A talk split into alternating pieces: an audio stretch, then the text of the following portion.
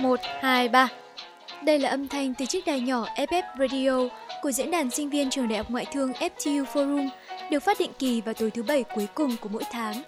Mỗi tần số là một câu chuyện, mỗi tâm hồn là một nhịp sóng sống động, đa màu. Chiếc đài đa tần ngày đêm chạy không ngừng nghỉ. FF Radio hôm nay sẽ có gì? Sáng sớm tinh mơ, khu phố được bao trùm bởi một màn sương thu mờ. Đâu đó văng vẳng tiếng gà gáy gọi mặt trời lên, hòa cùng cái xào xạc của mấy chiếc lá khu rụng, nhảy múa trong gió heo may, thành chuỗi thanh âm chỉ những người dậy sớm mới nghe đến quen thuộc.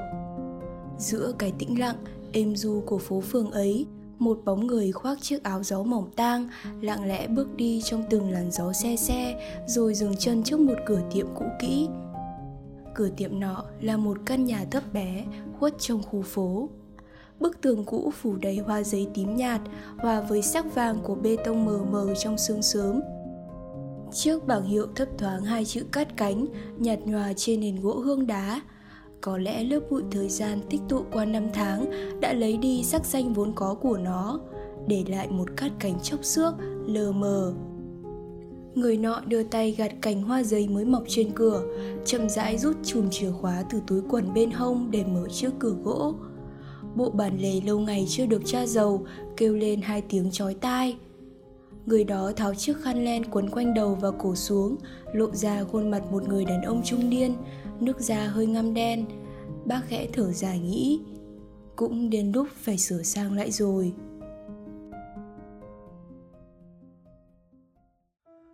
Bác Thành không biết nên dùng từ gì để miêu tả gia đình của mình nữa. Người ngoài mỗi khi nhìn vào chỉ thấy bác là một người con hiếu thảo, thu nhập từ nghề kinh doanh các món đồ gia dụng, tuy chỉ đủ nuôi sống bản thân và vợ con, nhưng tháng nào bác cũng dành dụ một khoản để chu cấp cho hai ông bà đã bạc phơ mái đầu. Nhưng chỉ có bác mới hiểu rõ, những suy nghĩ loay hoay về việc kiếm tiền dường như lấp đầy một ngày của bác – Điều ấy khiến bác Thành càng thêm dễ nóng nảy với những điều chẳng với ý mình. Tỉ như chuyện vợ bác quyết định cho đứa con gái của hai người vào học tại trường cấp 3 tư thục, chứ không phải trường công. Hay một lần nọ, mẹ bác bóng gió nói về khoản tiền chu cấp hàng tháng, bởi bà không muốn con trai mình phải mệt nhọc nuôi sống hai ông bà nữa. Nhưng điều từ trước đến giờ làm bác Thành không vừa lòng nhất, có lẽ là tiệm đồ cổ của bố bác, ông Dũng, một người đam mê cổ vật đến mức mở một tiệm đồ cổ ngay khi vừa về hưu. Ông còn đặt cho nó cái tên cắt cánh, không giống như những cửa tiệm khác đem ra trao đổi buôn bán. Ở nơi đây, ông Dũng chỉ thu mua những món cổ vật rồi lưu trữ và trưng bày chúng. Dường như ông chẳng mang đến lợi nhuận cá nhân và với ông, chính những món đồ đó là tài sản lớn nhất của cuộc đời mình. Trong ấn tượng của bác Thành, tiệm đồ cổ của ông Dũng là một nơi tụ tập tẻ nhạt của những ông già 6-70 tuổi mê cổ vật, không hơn không kém. Bề ngoài của cửa tiệm sập sệ chẳng đáng nói, và không khí bên trong thì ngập mùi của đồ cũ. Từ mùi sơn gỗ cho đến mùi đồng, mùi thiếc lâu năm. Bao nhiêu năm qua, bác luôn không hiểu vì sao bố mình lại dành tâm huyết cho cửa tiệm này nhiều đến như vậy – bác luôn quan niệm rằng một công việc kinh doanh đúng nghĩa là khi nó đem lại cho chúng ta lợi nhuận cao ít nhiều cũng phải xứng đáng với công sức mà ta đã bỏ ra còn tiệm đồ cổ của ông dũng ư việc thu mua cổ vật chỉ khiến ông dũng phải bỏ rút chi tiêu cho bản thân chăm lo cho tiệm khiến ông ngày ngày đi sớm về muộn vợ bác cô đào từng kín đáo khuyên nhủ ông dạo này con thấy bố có vẻ mệt mỏi Chúng con lo rằng trông coi một tiệm đồ cổ là quá sức với bố. Dù sao năm nay bố cũng 74 rồi, hay là để anh Thành giúp bố nhé. Không sao đâu con à, dù sao thì chồng con khó mà hiểu nỗi khổ tâm của bố. Ông Dũng từ tốn đáp, đuôi mắt hẳn rõ từng vết chân chim. Nghe vậy, cô Đào chỉ đành thở dài não nề. Nỗi khổ tâm của ông Dũng có lẽ ít ai trong gia đình đầy đủ ba thế hệ này hiểu được.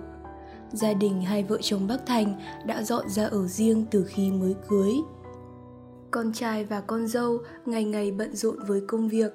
Đứa cháu trai duy nhất lại đang tuổi dậy thì, cái tuổi ương bướng, cả ngày chỉ muốn được cùng bạn bè rong chơi. Vì thế nên chỉ cuối tuần, cả nhà mới được cùng nhau ăn bữa cơm đoàn tụ hiếm hoi.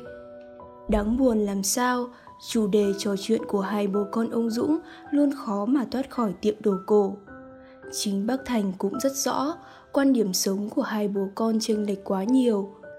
Khi mà bác chỉ chăm chăm hướng đến việc kinh doanh và làm sao để kiếm những khoản lãi cao ngất ngường, thì ông Dũng dường như ưa thích lắm cái cảm giác an nhàn, không lo nghĩ đến lợi nhuận của tiệm cát cánh. Dù sự an nhàn ấy có phải đánh đổi bằng thời gian, tiền bạc và điều ông nhận lại chỉ có sự bất mãn của người trong nhà. May mắn thay, bên ông còn có bà Lan. Có lẽ vì vợ chồng sống tối bên nhau gần ấy năm cũng ít nhiều có được sự thấu hiểu, nên bà Lan luôn nhẹ giọng động viên ông. Mỗi lần cuộc tranh luận giữa hai bố con bắt đầu trở nên gay gắt, bà Lan đều ra mặt can ngăn. Hai ông bà cứ vậy mà nương tựa lẫn nhau sống những ngày tháng bình lặng của tuổi xế chiều. Chấp nhận sự thật rằng vì khoảng cách thế hệ quá xa hay vì lý do đáng buồn nào đó mà dù ông bà có cố gắng lý giải đến mấy, con cháu cũng khó mà hiểu được nỗi khổ tâm của những người già. Thế nhưng chuyện gì cần đến rồi cũng sẽ đến. Hai quan điểm trái chiều, những lời phản biện đầy nóng này không thể vì vài lần khuyên can mà được coi như chưa từng tồn tại. Trong một lần tranh luận của hai cha con bác Thành lại buông ra những lời nói khiến những người làm cha như ông Dũng cảm thấy chịu nặng. Con vẫn không thể hiểu nổi, cửa tiệm ấy có gì đáng giá mà bố phải mệt nhọc như thế. Dẹp nó đi không được sao? Nếu bán hết đống đồ cổ trong đấy đi, có lẽ chúng ta còn thừa tiền để mở một quán ăn hoặc kinh doanh thứ gì khác có nhiều lợi nhuận hơn. Ông Dũng xưa nay vẫn luôn bình thản, vậy mà câu nói vừa rồi của bác Thành hình như đã chạm phải điều cấm kỵ khuôn mặt già nua dần lạnh đi. Ông đanh giọng hỏi con trai mình. Con biết cái gì mà nói đến chuyện dẹp tiệm dù sao cắt cánh cũng là tâm huyết của bố. Con đã từng nghĩ đến việc tôn trọng nó chưa? Vì sao con phải tôn trọng một nơi mà lợi nhuận chẳng đi đến đâu? Hơn nữa con càng ngày khiến cho kinh tế của gia đình mình xa suốt chứ. Không đợi ông dũng trả lời bác thành đã đứng bật dậy khỏi chiếc ghế mây cao giọng nói. Bố có biết tháng vừa rồi vì cửa tiệm đó mà con phải dùng đến khoản tiết kiệm của vợ chồng con, bù đắp cho số tiền bố bỏ ra, mua những món đồ vô giá trị mà không làm ra một đồng tiền lãi nào hay không? Lời này làm ông Dũng bàng hoàng không thôi. Từ trước đến nay, ông luôn căm ghét nhất việc mình trở thành gánh nặng cho người khác. Thế mà giờ đây, con trai ông như đang muốn hét lên, nói rằng chính thú vui của ông là điều khiến nó chật vật, khiến nó phải vất vả xoay sở tiền nong. Ông Dũng chợt thấy lồng ngực nặng trĩu, một nỗi áy náy khôn tả dâng lên từ sâu trong đáy lòng, khiến cơ thể gầy guộc ấy đổ xuống lưng ghế, bần thần. Bà lan ở bên định cản hai cha con lại khi nghe thấy những lời này, cũng lặng thinh, không nói nên lời. Bác thành thấy hai ông bà không có ý kiến gì, liền sững sờ một giây vì cảm thấy mình đã quá lời. Qua một hồi, bác chỉ thở dài, để lại một câu rồi dứt khoát ra về con nghĩ rằng bố nên đóng cửa tiệm đi có lẽ vì cơn tức giận khó giải tỏa này mà suốt một tháng sau đó bác Thành chẳng về thăm hai ông bà nữa. Hình như bác không biết nên nói gì với ông Dũng và cả ông Dũng cũng vậy. Bẵng qua một thời gian thật lâu, một ngày nọ khi bác Thành đang bận bịu với công việc kinh doanh thường lệ của mình, điện thoại bỗng đổ chuông gấp gáp. Giọng bà Lan run rẩy như đang cố kìm lại nước mắt. Thành ơi, con ơi, bố nó tái phát bệnh tim rồi. Bác sĩ bảo rằng không còn nhiều thời gian nữa. Những ngón tay đang cầm điện thoại của bác Thành run bắn, một cơn lạnh toát từ sống lưng ập lên đầu óc khiến bác lảo đảo. Giọng của bà Lan vẫn thấp thoáng bên tai, nhưng trong đầu bác giờ đây chỉ có tiếng ong ong, chẳng nghe thấy gì nữa. Bác Thành vội vàng chạy đến bệnh viện thành phố. Trong phòng bệnh là một mảnh tĩnh lặng, đàn lẫn âm thanh tít tít chậm rãi từ máy đo nhịp tim và tiếng nức nở ngắt quãng của bà Lan cùng vợ bác. Bác Thành bàng hoàng đi đến giường, ánh mắt không rời ông cụ đang đeo máy thở, lồng ngực nhấp nhô lên xuống một cách khó nhọc. Khi ông Dũng thấy con trai mình, trong đôi mắt hé mở hiện lên một tia sáng yếu ớt bàn tay nhăn nheo gãy đưa về phía bác run rẩy mở từng ngón Trong tay ông là một chùm chìa khóa cũ mềm đã dì sắt. Bác Thành bèn nhận lấy nó. Tay ông Dũng lạnh lẽo mà sao chùm chìa khóa ấy lại ấm nóng đến lạ. Đôi mắt mở đục của ông cụ nhìn con trai mình chăm chăm, muốn nói mà bị máy thở ngăn trở, chỉ có thể trước mắt liên tục. Bác Thành thấy vậy, liền nắm lấy tay bố. Mắt bác rưng rưng, đôi tay cũng run lẩy bẩy như mất kiểm soát. Rồi một tiếng tít thật dài vang lên, đâm vào trái tim từng người đang ngồi trong phòng bệnh. Nước mắt làm mờ cả tầm nhìn. Bác Thành cảm thấy bàn tay bác đang nắm lấy như mất hết sinh khí, trượt xuống dần dần. Bác vội nắm chặt lấy nó, nhưng một vật bén nhọn đâm vào lòng bàn tay khiến bác phải cúi xuống nhìn.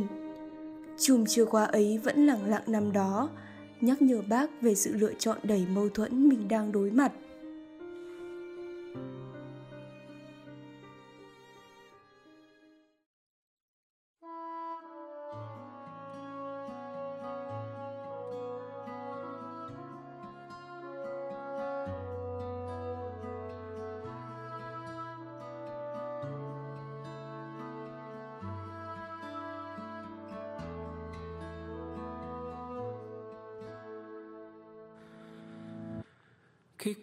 Con cất tiếng chào đời. Mẹ và cha là những người hạnh phúc nhất trên đời. Mọi buồn lo đều tan biến khi thấy con bên nôi cả thế giới thu lại bằng hình hài nhỏ bé chắc vẫn chưa sẵn sàng để làm cha, để có thể che chở con và mẹ. Đừng lo nhé, vì cha vẫn luôn cố gắng thêm từng ngày. Vì chính cha cũng chẳng là người tuyệt vời nhất. Có bao nhiêu lời yêu thương một lần chưa nói vì không biết cách nên đành dấu trong tim thôi. Tròn đứng sau lưng nhìn con lớn khôn theo dòng đời. Mọi khó khăn riêng mình cha mang thôi. Đừng trách cha bao lần yêu con nhưng lại không nói. Tình yêu đôi lúc đâu thể nói ra bằng lời.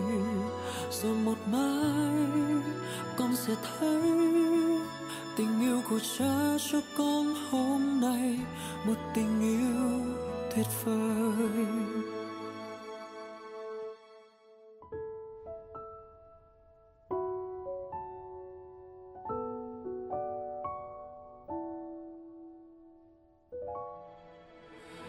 Khi con cất tiếng chào đời, mẹ và cha là những người hạnh phúc nhất trên đời. Mọi buồn lo đều tan biến khi thấy con bên nôi cả thế giới thu lại bằng hình hài nhỏ bé chắc vẫn chưa sẵn sàng để làm cha. Để có thể che chở con và mẹ, đừng lo nhé vì cha vẫn luôn cố gắng hơn từng ngày. Vì chính cha cũng chẳng là người tuyệt vời nhất.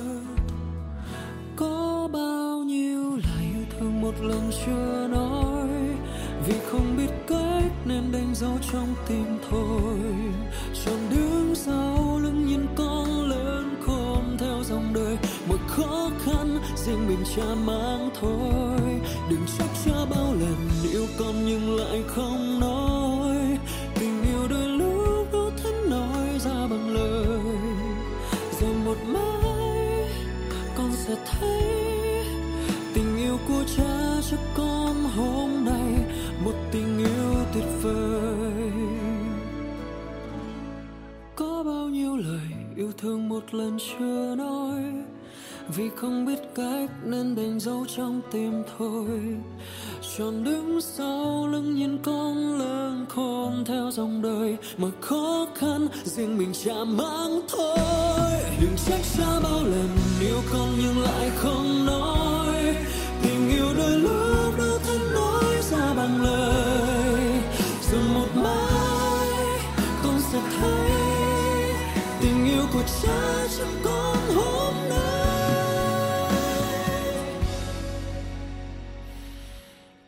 tình yêu tuyệt vời.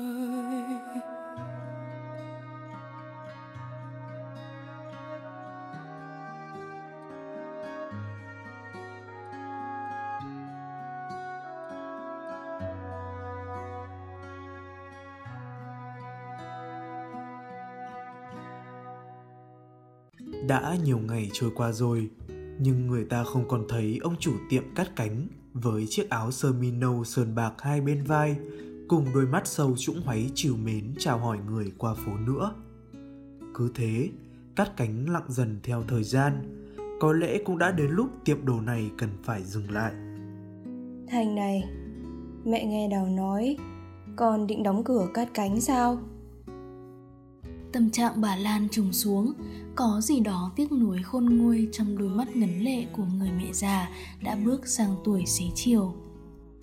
Mẹ, con xin lỗi, nhưng con thấy bản thân không hợp với một cửa tiệm đồ cổ. Hơn nữa, cửa hàng đồ gia dụng của hai vợ chồng con có quá nhiều việc phải làm. Con chẳng còn thời gian chăm lo cho cắt cánh nữa. Lấy cái bận rộn của công việc làm lý do cho việc đóng cửa cắt cánh, nhưng có lẽ lý do thực sự nằm ở cái đau buồn mà người đàn ông ấy đang phải trải qua.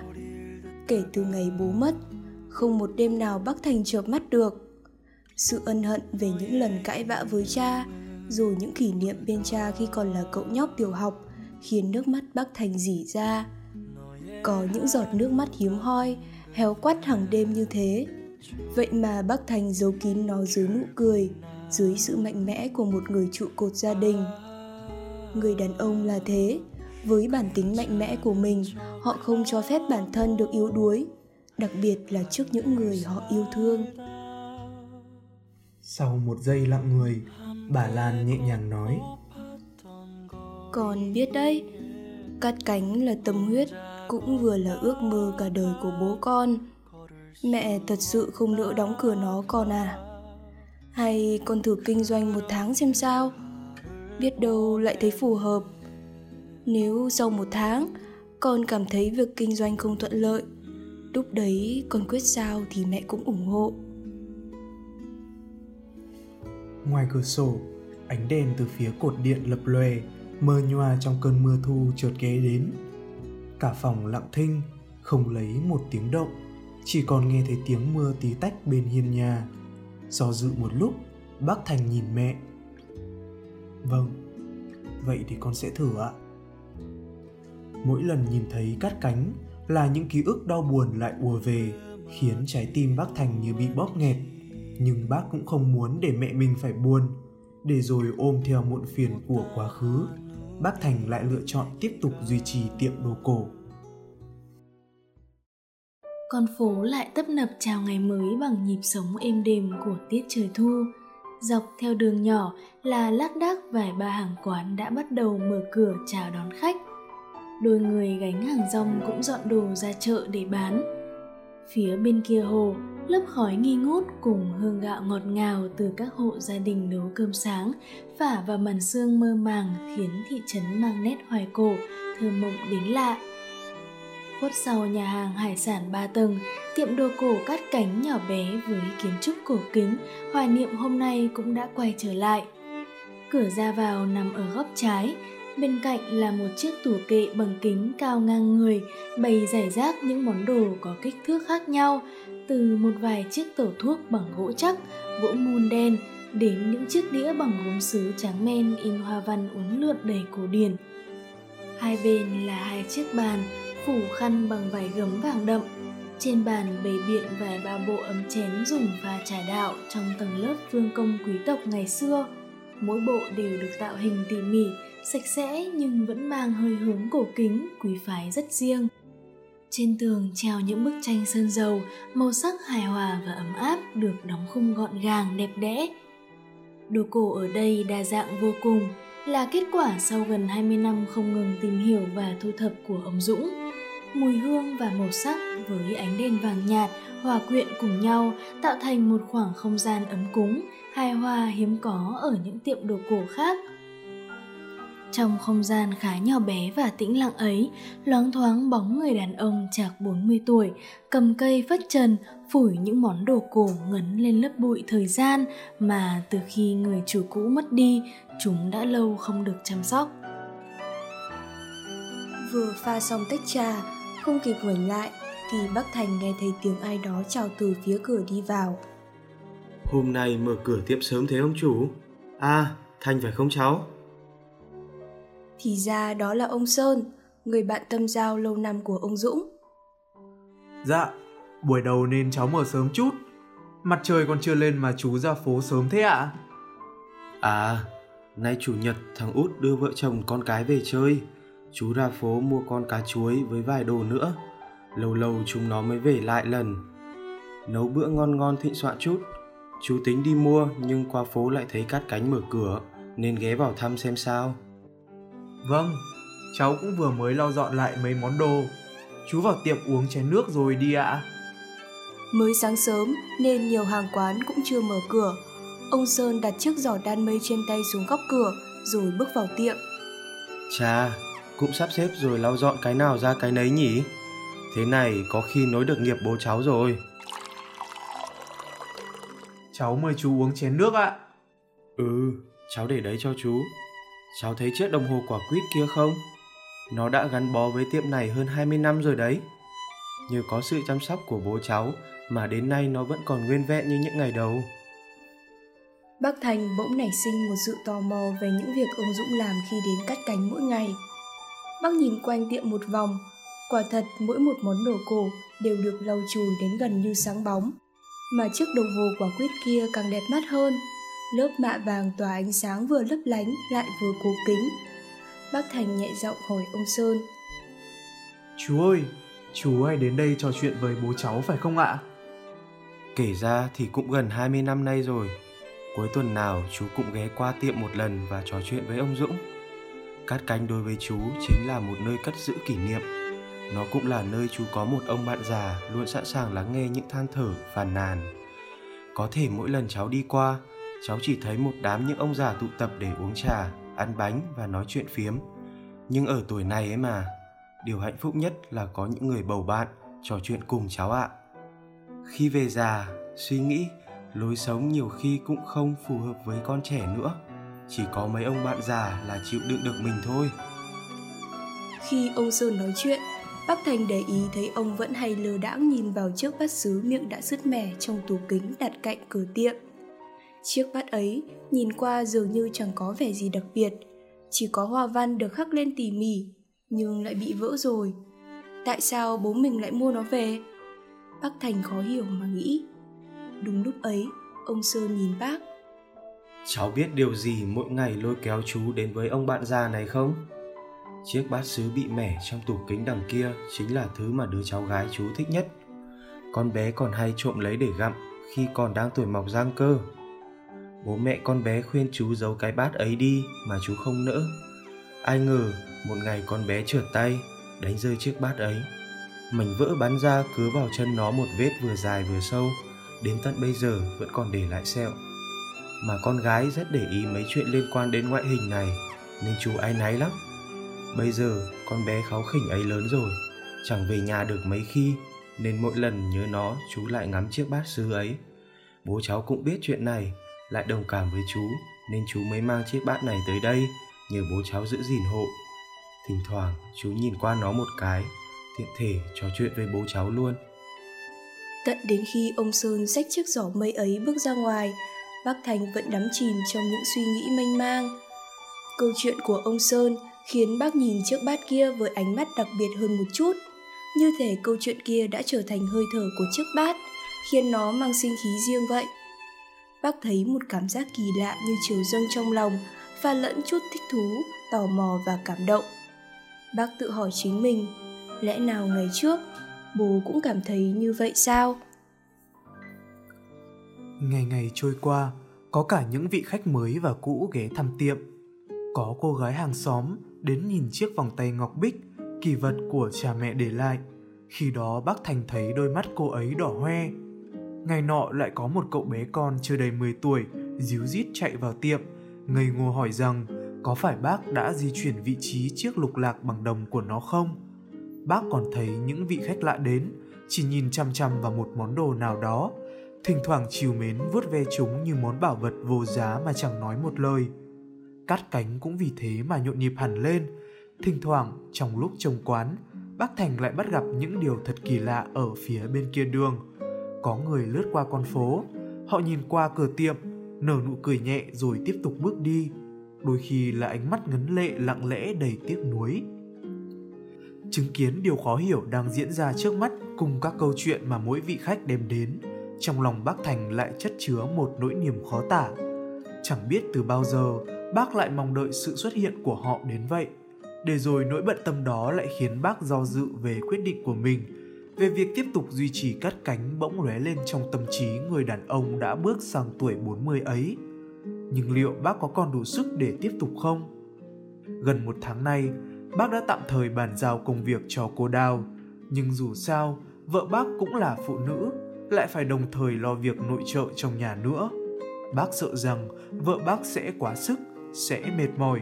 Hơn nữa, dù cái nhìn của bác Thành về cắt cánh đã khác xưa, nhưng bản năng của người kinh doanh đã ăn sâu vào trong tư tưởng, khiến thi thoảng bác cảm thấy cửa tiệm này quả thật chẳng tạo ra một chút lợi nhuận nào đáng kể. Ý nghĩ về việc tiếp tục duy trì cắt cánh trong giây lát đã bị nỗi băn khoăn về cơm áo gạo tiền ghim lại. Đặc biệt hơn khi nỗi đau mất bố vẫn còn lại ở cái cửa tiệm này, làm sao bác có thể đối mặt với nó cơ chứ? Dường như khi lớn rồi, người ta càng phải đối diện với nhiều sự lựa chọn khó khăn hơn lúc nhỏ. Không chỉ cần thích là có thể chọn, mọi thứ trở nên rắc rối hơn hẳn. Và vì vậy, luôn có sự do dự song song tồn tại. Có lẽ do bác Thành chưa thấu hiểu cắt cánh như bố mình, nên thi thoảng nó trở thành một khái niệm mơ hồ, đến mức bác tin rằng bản thân có thể thành công dằn lại nỗi áy náy khi gỡ tấm bảng hiệu kia xuống. Và cũng bởi vết thương, chẳng thể ngày một, ngày hai sẽ lành lại ngay được. Đâu phải dễ dàng để ta có thể vượt qua được. Tất bật với công việc của cửa tiệm, bác thành cũng quên đi mất quỹ thời gian mà cắt cánh có. Vậy là ngày thứ 30 cũng đã đến, vẫn là khung cảnh phố cũ cùng nhịp sống yên bình lúc sớm mai, nhưng cắt cánh hôm nay lại mang một nét buồn mang mát khó tả. Chẳng biết có phải do có thể đây sẽ là ngày cuối cùng nó được hoạt động hay không nữa. Vốn là người chẳng thích nghe những bản nhạc có giai điệu nhẹ nhàng chính xác hơn là chẳng mấy quan tâm đến âm nhạc ấy thế mà bác không dò dự lấy ra một chiếc đài cassette cũ đã được cất trong ngăn tủ từ bấy lâu bật ca khúc mà bố bác thích nhất từ khi còn trẻ nghe những người trong khu phố này nói khi mặt trời lặn nhường chỗ cho màn đêm buông xuống cũng là lúc ông Dũng bật lên bản nhạc này để khép lại một ngày làm việc. Giữa giai điệu nhẹ nhàng du dương, chuông gió treo trên cửa, kêu len keng hai tiếng, khẽ khàng kéo bác Thành thoát khỏi dòng suy tư miên man về những ý định sắp tới.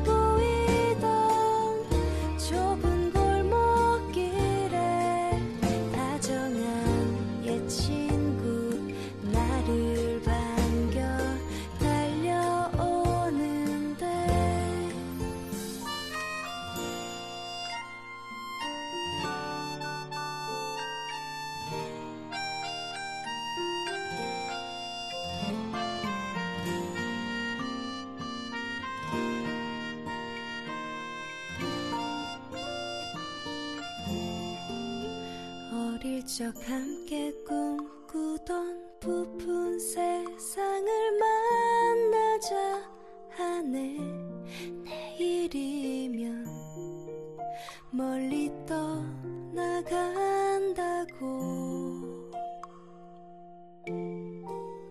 언젠간 돌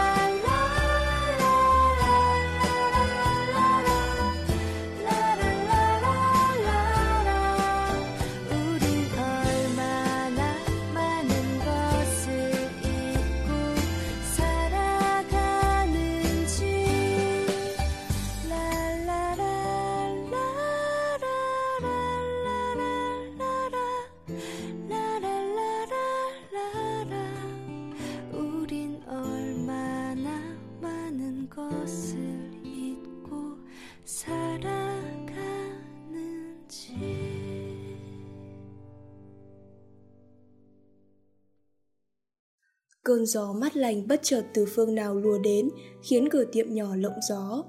Những chùm hoa giấy ngoài cửa sổ truyền bình rung rinh.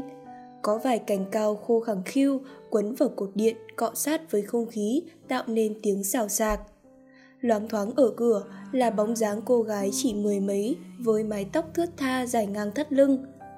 Cô mặc chiếc váy trắng điểm những bông hoa nhỏ dài ngang bắp chân.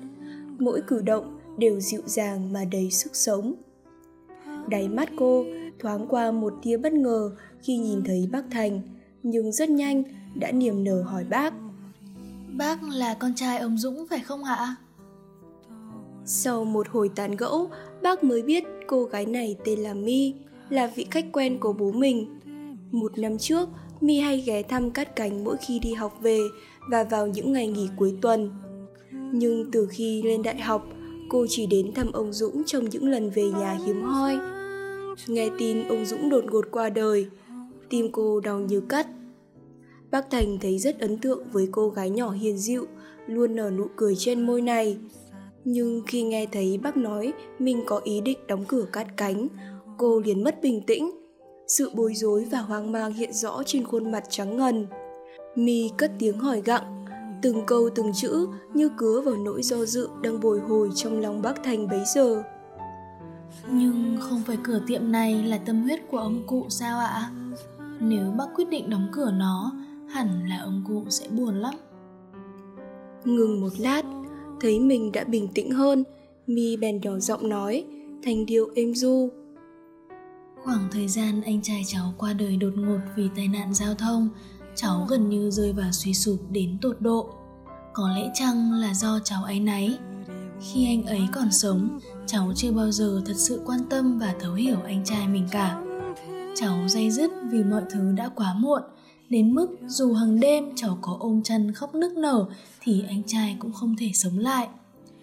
Thật may mắn là Cát Cánh và ông Dũng đã cho cháu ánh sáng mới từ khi cháu bước vào tiệm chỉ vì sự tò mò vu vơ. Ông cụ chẳng nói gì ngoài kể lại những câu chuyện ngày hôm ấy ông nghe được và kết thúc bằng một câu. Cháu thấy không, mỗi người đều có một câu chuyện riêng, những nỗi đau không thể chữa lành ngay, nhưng họ vẫn tiếp tục sống và hy vọng đó thôi. rồi những nỗi đau ấy trở nên âm thầm hơn chẳng còn nói lên nhiều như trước nữa. Cháu chưa từng tin vào những bát cháo hành mà người ta hay nói trên mạng xã hội. Chỉ đến khi nghe thấy lời khuyên nhủ mộc mạc ấy cháu chợt nhận ra điều mình nhận được còn ý nghĩa hơn thế rất nhiều nói rồi, cô quay đầu nhìn từng món đồ trong cửa tiệm mà mấy ngày nay bác thành vẫn tỉ mỉ chăm chút và lau chùi sạch sẽ, cất giọng nói. Cháu thấy bác giữ gìn những món đồ cổ này rất cẩn thận, y hệt như ông cụ vậy. Chỉ là mỗi lần nhìn ông cầm chiếc khăn mềm, lau từng gãy nhỏ của chiếc bình gỗ chạm khắc phức tạp hay đánh bóng đều đặn những chiếc huân chương lâu đời, cháu lại cảm nhận được sự chiều mến của ông với chúng rất đặc biệt những người khách mỗi ngày đều đem đến cho ông cụ một câu chuyện bác ạ. À. họ không cần phải kể những lời dài dòng đầy lê thê. Đôi khi chỉ một ánh mắt đã thể hiện tất cả. Và dường như ông rất trân trọng những điều họ mang đến cắt cánh, dù là cả câu chuyện dài hay chỉ một ánh nhìn. Có lần cháu hỏi ông dũng rằng, vì sao ông lại yêu cửa tiệm này đến vậy? thì ông chỉ trả lời ông thích được lắng nghe câu chuyện của thế gian, vậy thôi. Ông bảo, ông thích được lắng nghe những câu chuyện mà các vị khách đem lại.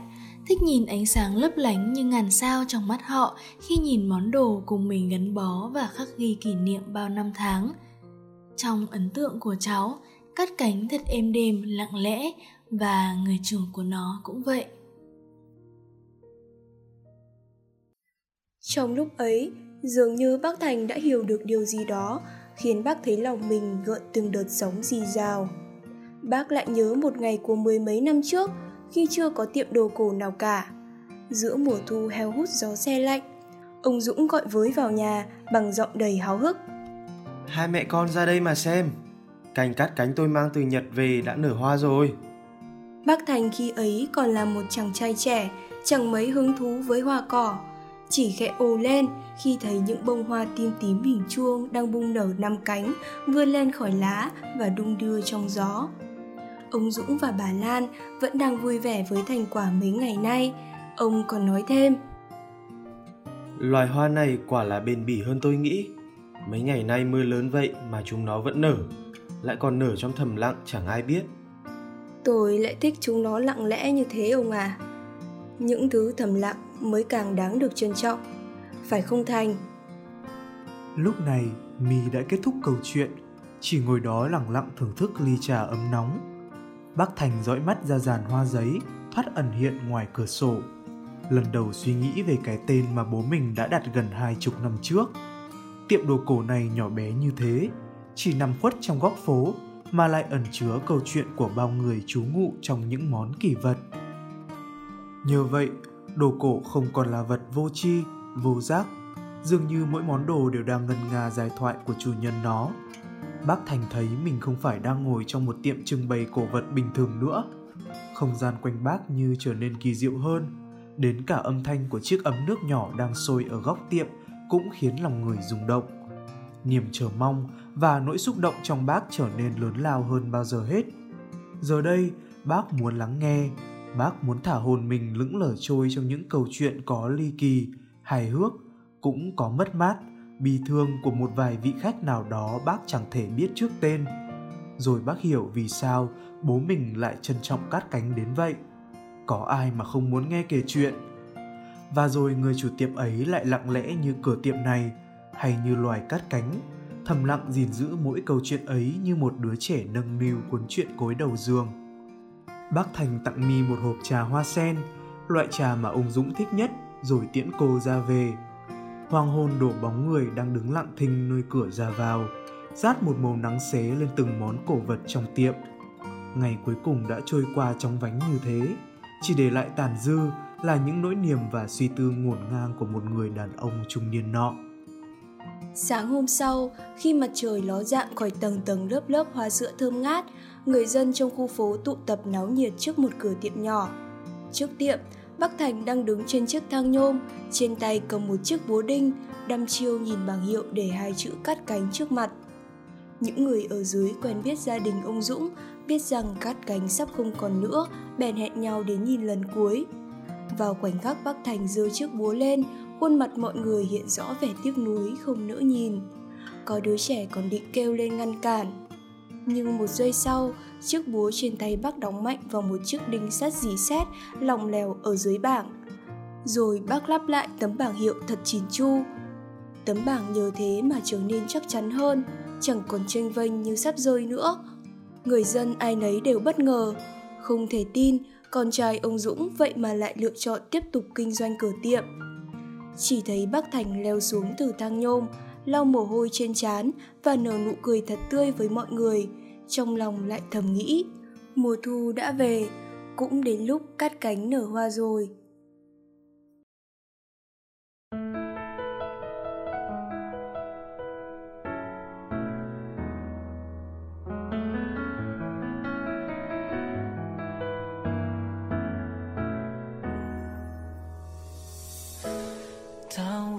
上眼仿佛还能听到吵闹声，再一次睁开眼，不知你们去向何处。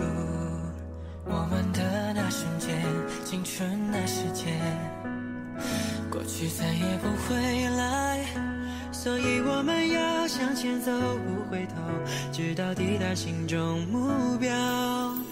就让结束成为新的开始，就让我们变得。强壮，我们的那瞬间，青春时间，过去再不回来。当再一次见面，会将何时，终究要飞向不同之地。我们要向前走，各自方向，成为最闪烁的光。你，就算我们在何处，心依旧在一起。朝新的方向，别怀疑自己，勇敢的向前走。我们一起走过的路，创造过的回忆，永远留在我心底。所以我们要向前走，不回头，直到抵达心中目标。就让结束成为新的开始，就让我们变得强壮。我们的那瞬间。青春时间，过去再不回来。等再一次见面，会将何时，终究要飞向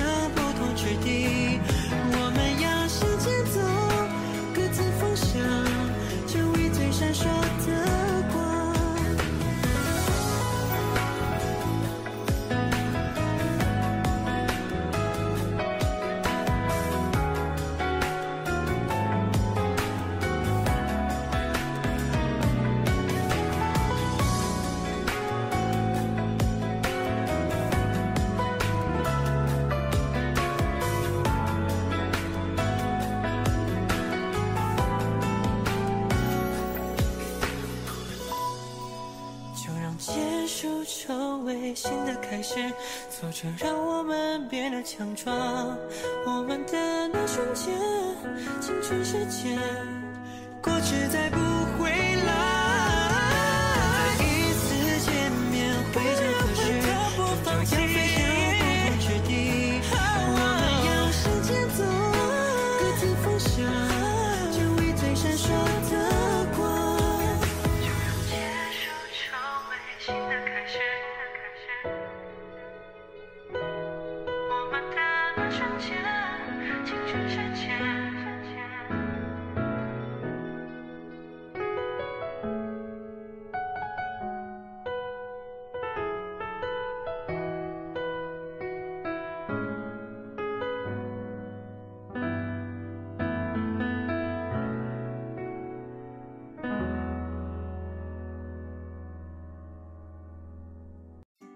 Quả là một cái kết ý nghĩa túa và trả nhỏ. Và khoảnh khắc Bác Thành sửa lại cắt cánh, Vèo thấy trong lòng thật nhẹ nhõm. Cuối cùng, bác Thành cũng tìm ra được đáp án cho việc ông Dũng gìn giữ cửa tiệm. Bác đã có thể buông bỏ được ký ức đau thương kia và tiếp tục bước về phía trước. Vèo chưa từng nghe đến cái tên cắt cánh này, nhưng dù chỉ mới nghe lần đầu đã có thể nhận thấy cắt cánh là một loài hoa đem lại điềm lành rồi. Vel nói đúng rồi đấy. Cát tức là may mắn tốt lành.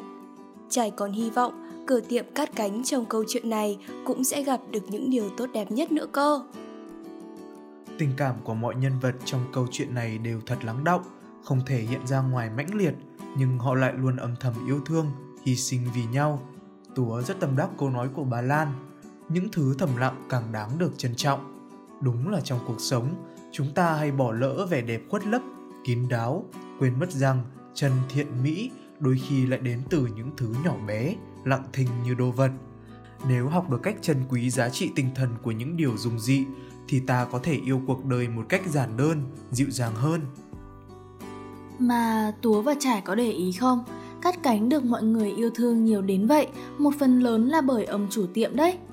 Qua việc lắng nghe và sẻ chia, ông Dũng cũng như bác Thành đã phần nào giúp đỡ những vị khách của cửa tiệm hàn gắn vết thương lòng và động viên họ tiếp tục bước đến tương lai, viết thêm những câu chuyện mới nữa.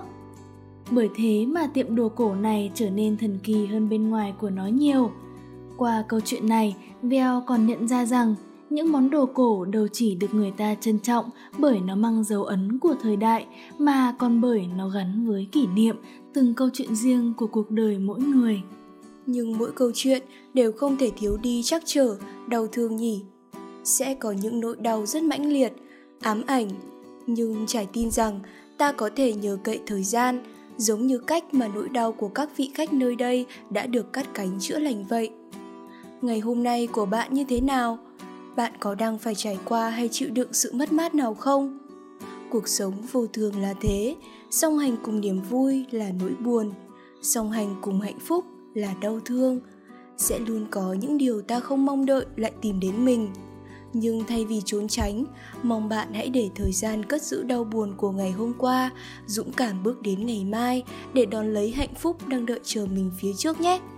Vôn 123 Cát cánh được thực hiện bởi Biên tập Lém Mọng. Hỗ trợ biên tập coca voi. MC Trải Túa Veo. Hỗ trợ MC Lò. Âm nhạc đúc. Kỹ thuật Sụp ỏ